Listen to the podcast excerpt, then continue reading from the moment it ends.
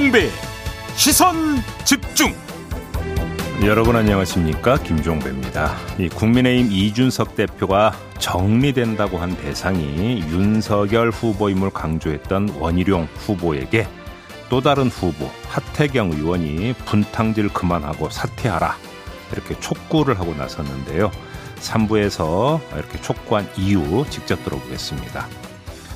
어제 경찰이 불법 시위를 주도한 혐의를 받고 있는 민주노총 양경수 위원장에게 구속영장 집행을 시도했지만 무산됐습니다.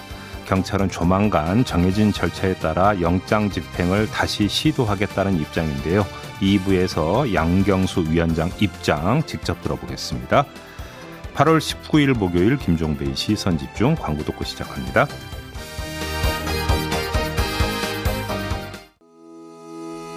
시선 집중은 촌철님들의 다양한 목소리를 기다립니다. 짧은 건 50원, 긴 건 100원인 문자 메시지 샵 8001번, 스마트 라디오 미니와 유튜브 라이브로도 시선 집중과 함께 하실 수 있습니다. 믿고 듣는 진품 시사 김종배의 시선 집중.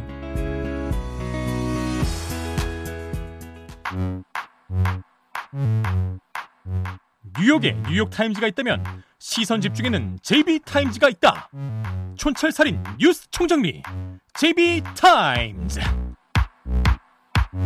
네, 더 막내 작가와 함께 시선 집중의 문을 열겠습니다. 어서 오세요. 네, 안녕하세요. 더 막갑니다. 네. 초원님이 안녕하세요. 김종배의 시선 집중 오늘도 화이팅이라고 보내주셨는데 예. 이분이 매일 같이 방송 전에 이런 똑같은 인사를 올려주시는 단골 촌철님이세요. 아, 그래요. 초원님이시거든요. 네. 오늘은 제이비가 초원님께 파이팅 좀 외쳐주시죠. 아, 그래요? 네, 아, 파이팅 외치기 전에 음. 매일 똑같은 시간에 똑같은 인사를 해주신다고요? 네. 제가 이름 하나 지어드리겠습니다. 어?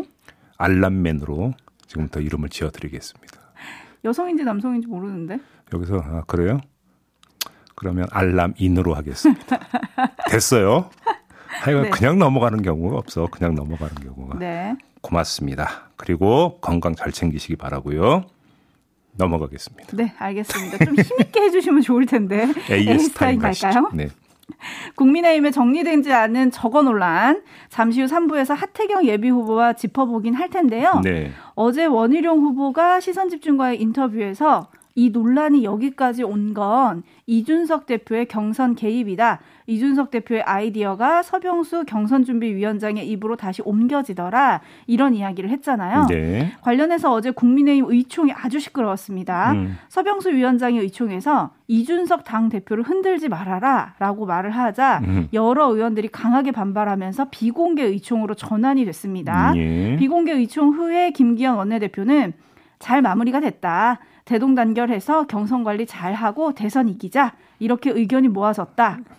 고 말을 했습니다만 음, 네. 의석에 참석했던 의원들이 전한 분위기는 정반대였습니다. 음. 경선에 역선택 방지 조항을 도입하지 않은 것 그리고 경전의 월권 문제 등을 두고 의원들이 서병수 위원장을 아주 거세게 몰아붙였다 이런 의견들이 나오고 있거든요. 예. 국민의힘 갈등 더 분화가 되는 느낌인데요. 음. 이거 어떻게 봉합이 될 수 있을까요? 지금 봉합이라는 표현을 쓰셨잖아요. 냉. 어, 해소가 아니라 봉합이라고 하셨죠.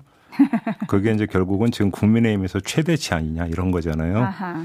이렇게 놓고 본다면, 그러니까 이 문제가 계속 수면 위에 떠 있게 하느냐, 아니면 일단 수면 밑으로 가라앉게라도 하느냐, 그렇죠. 이거잖아요. 네. 그것의 계기는 결국은 어 26일 날 출범한다는 선관위, 뭐 이제 그게 계기가 되지 않겠습니까? 네. 일단은 그거를 출범을 시키면 이준석 대표도 이제 선관위가 주도적으로 할 것이다라고 한 발 뒤로 뺄 수 있는 명분이 생기는 것이 될 그렇죠. 거고 그 다음에 어, 반발하고 있는 의원들 같은 경우도 선관위가 이제 앞으로 중심을 잡고 잘해줄 거다라고 하면서 한 발 뺄 수 있는 명분이 생기는 거니까 잠수할 수 있는 계기는 결국은 그거라고 봐야 되겠죠. 26일. 그렇죠. 26일이 아마 기점이 될 가능성이 있다고 봐야 될것 같고요. 아, 그때까지 시끄러우면요?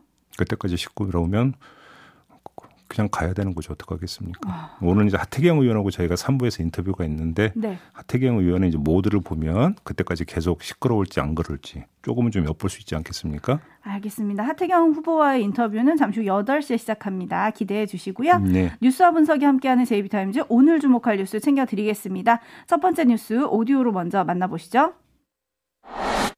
검찰 수사심의위원회가 월성원전 조기 폐쇄 관련 의혹으로 기소된 백운규 전 산업부 장관을 배임 교사, 업무 방해 교사 혐의로는 재판에 넘기지 말라고 권고했습니다. 어제 오후 2시부터 4시간 동안 진행된 회의에서 외부 전문가로 구성된 수사심의위원 15명 중 9명은 불기소 의견을, 6명은 기소 의견을 냈습니다. 이와 함께 수사를 계속할지 여부에 대해서는 15명 모두 수사를 중단해야 한다고 의견을 모았습니다.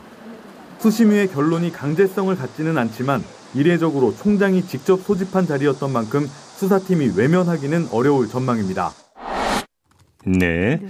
어제 저녁에 이 뉴스가 전해졌어요. 네. 주목할 점은 표결 결과인 것 같은데 불기소 대 기소 의견이 9대 6으로 갈렸다는 거 아니겠습니까? 네. 그리고 또 하나 수사 중단 의결에 있어서는 만장일치가 나왔다는 건데 네. 무슨 이야기냐? 그 기소를 해야 된다라고 의견을 밝힌 위원들도 수사는 더 이상 할 필요 없다라고 판단을 했다라는 거잖아요. 네. 그 이야기는 수사를 통해서 그 걸어모을 수 있는 증거나 이런 것들은 다 끝났다. 더 이상 수사를 할 이유는 없고 음. 다만 이제 법 적용에 있어서 해석의 문제를 가지고 지금 갈린 거라고 봐야 될 것 같거든요. 네. 일단 정리는 그렇게 해야 될 것 같고 좀 반전 아닌가요? 그 당연히 반전이라고 봐야 되겠죠. 왜냐하면 배공규 전 장관에 대해서는 이미 기소가 됐었어요. 네. 1차 기소가 있었던 거고 그게 6월 30일에 있었던 직권남용 업무방해 혐의 기소였거든요. 그렇죠. 그래서 요번에 이제 그 수사심의위원회 걸려서 불기소 결, 그러니까 권고 결정을 내린 것은 추가 기소 부분들. 그렇죠. 그러니까 배임 교사 업무방해 어떤 그 교사 혐의를 적용할 수 있느냐 없느냐. 이거를 두고 지금 그 해서 9대 6으로 해서 불기소 권고 결정이 내려진 거니까 네. 요 점을 좀 봐야 될 것 같은데 근데 제가 지금 이제 두 건을 말씀을 드렸는데 음. 구분하기가 상당히 쉽지가 않습니다. 음. 예를 들어서 이런 거잖아요. 음, 수사심의위원회가 불기소 권고 내용은 조기 폐쇄에 관여해서 한국 수력 원자력에 1482억 원의 소멸해를 끼치도록 한 혐의. 그러니까 네. 배임 교사 혐의인데 그 앞에서 이야기했던 것은 월성 1호기 경제성을 축소 조작해서 조기 폐쇄시킨 혐의거든요. 음. 그럼 이 두 혐의가 칼로 무 자르듯이 확 갈라질 수 있느냐. 음, 연결되는 거냐. 예. 이게 지금 이제 그 궁금한 사법적으로 궁금한 사항이거든요. 네.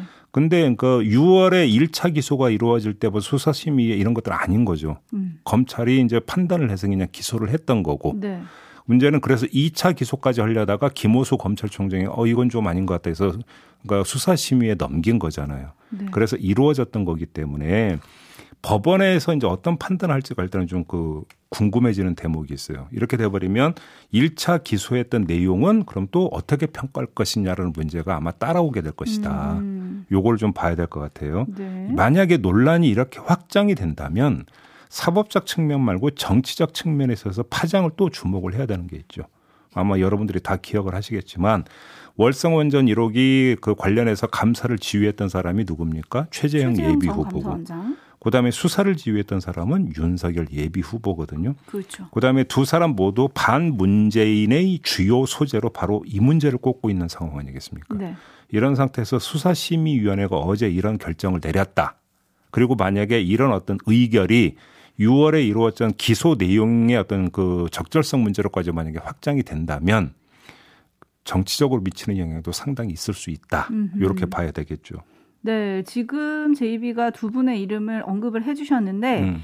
딱이 아이템이 시작되자마자 많은 분들이 그 두 분의 이름을 좀 올려주셨어요. 네. 홍성익 님이 월성 원전 사건 최재형, 윤석열의 아주 나쁜 공무원 정치의 증명? 이라고 보내주셨는데 음. 그리고 3884님은 윤석열, 최재형 두 후보의 입장을 꼭 듣고 싶습니다. 음. 이런 의견을 좀 보내주셨거든요. 예. 과거로 좀 돌아가 보면 윤석열 전 검찰총장이 아, 대선 예비 후보라고 불러야겠죠. 음. 이윤 후보가 정부의 탈원전 정책이 대권에 도전하게 된 직접적인 계기다. 음. 음. 월성 원전을 수사하면서 감찰과 징계 청구가 들어왔다. 네. 검수 완박도 백 전 장관 구속영장 청구 때문이었다. 이렇게 음. 말을 했었죠. 네. 그리고 월성 원전 1호기 경제성 평가 조작 의혹 수사를 담당했던 검사도 음. 최근에 캠프에 합류를 했습니다. 음. 그리고 최주영 전 감사원장은 대선 출마 선언문에서 잘못된 이념과 지식으로 절차를 무시하고 탈원전 정책을 추진했다라고 하면서 정부를 비판했거든요. 네. 그렇다면 이 두 후보는 이번 결정에 대해서 입장을 좀 내놔야 할까요? 그러니까 일단 기자들이 당연히 일단 물어보지 않겠습니까? 네. 그러니까 마이크 이제 들이대고 물어보게 될 텐데 이때 어떻게 대답할지가 궁금한 건데 여기서 그 디딤돌이 될 수 있는 게 6월에 있었던 1차 기소 이야기를 아마 할 가능성이 높다고 봐야 음, 되겠죠. 네. 그래서 이거는 저는 그 제가 뭐 이제 변호사도 아니고 법률가도 아니기 때문에 네. 법률가들의 좀 어떤 조언이 필요한 것 같은데요. 그 6월에 이루어진 기소 내용과 요번에 수사심의위원회 심의 대상이 됐던 기소하려고 했던 내용 있잖아요. 네. 이두 가지가 정말로 확연하게 딱 구분돼서 이건 이거고 저건 저거라고 나눌 수 있는 거냐. 음. 이걸 땐 이걸 좀 한번 그 법률적 해석이 좀 필요한 부분이 있는 것 같고요. 그게 아니라고 한다면 논란은 커진다. 다시 한번 말씀을 드리지만 음. 이렇게만 일단 좀 정리를 네, 하죠. 그래서 일단 밤 사이에 두 캠프의 입장이 좀 궁금해가지고 음. 계속 SNS를 주시를 했었는데 네. 아직까지는 입장이 나온 건 없더라고요. 그러게요. 좀 더 지켜보도록 하고요. 음. 그리고 77 하나 하나님은 수사 심의위는 항상 검찰이 원하는 반대 방향으로 되나요? 이렇게 보내주셨는데 뭐 이거는 좀 사건들을 따져봐야 될 것 같고요. 음. 009 하나님은 그럼에도 검찰을 흔들리지 말고 기소해야 합니다. 이런 의견을 보내주신 분도 계세요. 음. 네. 어쨌든 검찰 수사 심의위원회 의결이 구속력이 있는 건 아니잖아요. 그렇죠. 그런데 이번 건은 김호수 검찰총장의 직권으로 소집이 됐단 말이에요. 그렇죠. 그렇기 때문에 이제 최종 어떤 그 도장꽝 네. 그러니까, 그러니까 또 이 주체가 이 수사심의위원회 이런 의결 내용을 그대로 무시할 수는 없겠죠. 무시할 거면 애당초 소집을 하지도 않을 거니까. 음. 그러니까요. 그래서 많은 언론들이 아마 이 결론대로 갈 거다 이렇게 음. 전망을 하던데 음. 오늘 아침 조간에 또 다른 문제 제기를 하는 보도가 하나 있었거든요. 아, 예. 짧게 요것만 짚을게요. 음. 수사심의위원회에 이탄희 민주당 의원의 부인인 오주연 변호사가 참석을 했다. 음. 표결까지 참여를 했다. 네. 수사팀이 기피 신청을 했는데 음. 받아들여지지 않았다. 음. 이건 문제가 되나요? 글쎄요. 그러니까 이제 그 배우자가 네. 특정 정파에 소속되어 있고 그 정파가 월성 원전 1호기 문제에 대해서 특정한 입장을 가지고 있으니까 그러니까 상대 배우자도 여기에 이제 쏠려가지 않겠느냐. 네. 간단히 이런 거잖아요. 그렇죠. 그러니까 그 배우자에 대한 독립적 주체로 인정을 안 하는 거죠. 오. 그렇게 봐야 되는 거 아닙니까? 근데 그 배우자도 변호사더라. 네. 일단 이 점을 강조를 하고요. 100번 양보해서 그렇다 하더라도 아까 제가 이제 표결 결과를 해서 9대 6이라고 네. 했잖아요. 그러면 이분이 캐스팅 보트를 졌느냐? 그것도 그건, 아니라는 거죠. 네, 좀, 네, 알겠습니다. 그렇게만 정리를 하죠. 네. 네, 제이비타임스 다음 주목할 뉴스 넘어가겠습니다. 아, 안철수 대표가 만나길 희망하는 그 사람에 대한 얘기군요. 김동연 전 경제부총리가 네. 어제 입을 열었습니다. 조만간 정치적 거취를 밝힌다고 한 데 이어서 그동안 맡았던 자리를 이제 하나둘 정리하고 있다는 소식 전해졌잖아요. 네네. 그래서 어제 이제 한국방송통신대 고별 강연을 했는데 그 뒤에 기자들을 만났어요. 여기서 뭐라고 이야기했느냐? 안철수 대표를 만날 계획이 없다고 딱 잘라 말했습니다. 권은희 의원이 우리랑 인터뷰하면서 이번 주에 소통하고 싶다 이렇게 얘기를 했는데, 그렇습니다. 네. 그러니까 소통할 필요도 없다라는 이야기가 되겠죠. 오호. 여러 차례 그 말했지만 내가 추구하는 건 정권 교체나 정권 재창출을 뛰어넘는 정치 세력의 교체로 판을 바꾸겠다는 것이다. 이런 말도 했습니다. 네. 정치권이 과거에 매몰돼 있다면서 미래 비전, 경제 대안 등 나름대로 철학과 대안을 가지고 토론하고 그것을 국민들에게 보여줘야 한다. 음. 이렇게 또 평가를 하기도 했습니다. 나는 내 갈 길 간다. 뭐 이런 건가요? 그렇게 봐야 되겠죠. 독자 출마하겠다 이렇게 좀 이해를 하는 게 일단 좀 상식적일 것 같은데요. 네. 그래서 어떻게 하겠다는 겁니까? 마이크를 쥐겠다라는 것이죠. 오. 후보로서. 네. 마이크를 쥐고 뭐를 하겠다? 대한민국의 앞날에 대해서 외치겠다는 것 아니겠습니까? 네. 한마디로 대선판을 샤우팅의 공간으로 활용하겠다. 이런 이야기가 되는 거죠. 음. 자, 이렇게 보면 대선 막판에 단일화를 모색할지 말지는 모르겠지만 아무튼 그 김동연 전 경제부총리의 행보가 상당히 끝까지 장기화할 가능성이 있다. 네. 막판 단일화 여부는 일단 그 여백으로만 남겨놓고 왜 외출 수 있는 최대한 어떤 시간을 버려야 되기 때문인 거겠죠. 그렇게 그러니까 그렇게 해석을 해야 될것 같고요. 네. 이렇게 되면 관건은 딱 하나입니다. 딱 하나? 무슨 얘기냐? 마이크를 쥘 수 있는 자격. 다시 말해서 이제 뭔가 본선에서 대선 후보 TV 토론에 참여할 수 있는 자격을 획득할 수 있느냐 없느냐. 아. 이게 결국은 관건 아니겠습니까? 네네. 만약에 여기에 이제 그 참여를 하지 못한다라고 한다면 마이크의 출력 성능 확 떨어져 버리는 것이 될 테니까 그렇죠. 결국은 지지율을 끌어올리는 게 이제 관건이 될 텐데 5%든가요? 네. 후보의 경우에는 네. 자 이거를 그 여기까지 끌어올릴 수 있느냐가 결국은 김동연 전 부총리에게 어, 남겨진 과제가 될 것이다. 어, 뭐 이렇게 봐야 될 것 같습니다. 그러면 지지율 5% 이게 사실 꽤 높은 숫자거든요. 잘 안 나와요. 네. 그러면 어떻게 내가 이걸 올릴 수 있을까? 김동연 전 부총리도 지금 고민을 하고 있을 거 아닙니까? 음. 그러면 이번 대선판에서 정치권 밖에서 안으로 들어온 인사들이 좀 있잖아요. 네. 그분들의 모습을 보면서 전략을 짜면 좀 어떨까 싶은데 지지율을 높일 수 있는 키포인트라 그럴까요? 그런 건 좀 뭘까요? 그러니까 지금 그 김동연 전 부총리가 이야기하면서 과거에 매몰돼 가지고 미래 비전 얘기는 없다고 했잖아요. 네. 그러면서 자기는 이쪽으로 집중하겠다고 했으니까 정치권 밖에 있다가 안으로 들어온 인사들의 공통점이 뭡니까? 과거만 얘기하다라는 거잖아요. 그렇죠. 그런 점에서는 네. 이제 차별성을 띌 수가 있겠죠. 우후. 이제 문제는 그것이 얼마만큼 국민들의 마음을 울릴 수 있느냐, 공명을 끌어낼 수 있느냐가 이제 관건이 될 것 같은데 그렇죠. 결국은 두 가지라고 봐야 되겠죠. 또 한 가지 정치권 밖에 있다가 안으로 들어온 인사들에서 반면 교사로 삼아야 되는 게 뭡니까? 메시지 관리 능력이겠죠. 메시지 관리 능력. 메시지 네. 내용도 중요한데 메시지를 어떻게 전달할 것인가도 중요하다라는 것을 아, 정치권 밖에 있다가 안으로 들어온 인사들을 통해서 충분히 아마 보지 않았겠습니까? 음. 이두 가지에 대해서 충분히 준비되어 있는가? 뭐 이걸 봐야 되겠죠. 네. 김동연 전 부총리가 사실 오랜 침묵을 깨고 라디오 인터뷰를 처음 한 곳이 바로 이 스튜디오거든요. 음, 그렇죠. 네. 근데 이제 정치란 게 또 세력이 중요하지 않습니까? 제가 네. 어깨 너머로 들은 풍월로는 그렇던데. 아이고, 그, 그렇죠. 당연하죠. 네. 기존 정당 밖에서 세력을 모으기가 쉬울까요? 그러니까 본인은 그렇게 하겠다라는 거잖아요. 왜 그러냐면 아, 새로운 정치 네. 세력을 구축하겠다라는 거니까 네. 기존 정당에 있는 어떤 사람들을 가지고 세력화하겠다는 게 아니잖아요. 네. 그러니까 기존 정당 질서 밖에 있는 사람들을 가지고 세력을 교체하겠다라는 거니까 그럼 어떻게 되는 겁니까? 모여라라고 외쳐야 되는 거죠. 그렇죠. 그러니까 이제 마이크를 쥐려고 한다 이렇게 봐야 되는 음, 거죠. 누군지는 비밀님이 저랑 똑같은 생각을 보내주셨어요. 정치판을 혼자 어떻게 바꾸나요? 지지율 한 자리일 텐데 이런 의견 보내주셨고요. 네. 8839님이 안철수 대표는 그럼 이제 단일화를 제안하신 분이 있잖아요. 허경영과 손을 잡는 건가요? 이런 의견을 보내주셨습니다. 자, 제이비타임즈 다음 주목할 뉴스로 넘어가겠습니다. 오디오로 먼저 만나보시죠. 올해 안으로 모더나 백신 4천만 회분이 공급이 되는 것은 계약 조건에 포함된 사항일까요? 모더나 보도자료에 공급 시작 시기는 나와 있으나 언제까지 공급한다는 기한은 나와 있지 않은 것 같아 여쭤봅니다. 네, 제약사와의 연내 도입 물량은 계약서에 명시되어 있습니다. 하지만 월별, 분기별 구체적인 공급 일정은 통상적으로 제약사와 협의를 통해서 정하고 있습니다. 네, 어제 뭐 이제 그 질의응답이 있었던 과정이죠. 자, 요거에 대해서 한번 좀 이야기를 좀 해야 될 것 같은데요. 음, 제약사 그러니까 여기서 모더나를 뜻하는 건데 연내 도입 물량 4천만 회분은 계약서에 명시돼 있지만 월별 분기별 구체적인 공급 일정은 통상 협의를 통해 정하고 있다 이렇게 밝혔거든요. 네. 모더나뿐만 아니라 화이자, 아스트라제네카와도 총량 계약을 하고 세부 물량은 상황에 맞춰서 협의를 한다.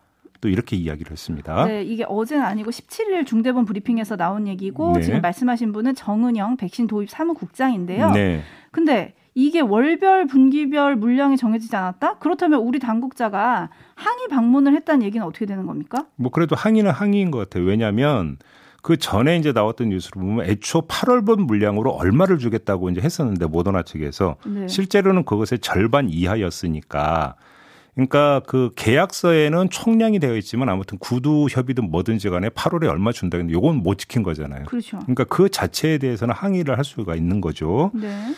하지만 그렇다고 해서 계약상의 귀책 사유라고 보기는 어렵죠. 왜 계약 사유는 그렇게만 총량으로만 되어 있으니까. 그러니까요. 그잖아요. 연말까지 약속된 물량만 맞추면 되니까 이렇게 되는 거죠. 이야기가. 네. 결국 한마디로 뭡니까? 우리는 의리다. 이런 음. 얘기가 되는 거죠. 자, 삼성바이오로직스가 국내에서 생산하는 물량의 우선 공급을 요청했다고 하지만 우리 정부가 요청을 했다라는 거잖아요. 네. 그 생산 시스템이 유럽에서 생산한 원액을 들여와서 병에 담아내는 공정이라고 하잖아요. 네. 그러니까 아, 모더나가 8월분 공급량을 못 맞춘 이유가 유럽에서의 생산 차질 때문이다. 뉴스는 그렇게 나왔었거든요. 음. 이러면 근본 문제는 그대로인 거다. 그러니까요. 이렇게 봐야 될 것 같아요. 네, 지금 짱민규님이 모더나, 모도나 뭐 이렇게 보내주고 계신데 이게 또 계약 조건이 미국과 유럽연합은 월별 공급량까지 계약서에 세세하게 넣었다. 음. 그런 계약서를 다 공개하고 있는데 우리만 이렇다라고 해서 좀 보도가 어제 많이 이어졌는데요. 네. 관련한 내용은 저희가 내일 질병청 연결해서 좀 짚어보도록 하겠습니다. 알겠습니다. 자, 이렇게 마무리하죠. 더 아, 끝내기 전에 하나만. 예, 초원님 아까 알라민으로 별명 지어주셨잖아요. 저는 주민등록번호 뒷자리가 2로 시작합니다라고 성별을 밝혀주셨습니다. 아, 그래요? 네, 알겠습니다. 네. 감사합니다.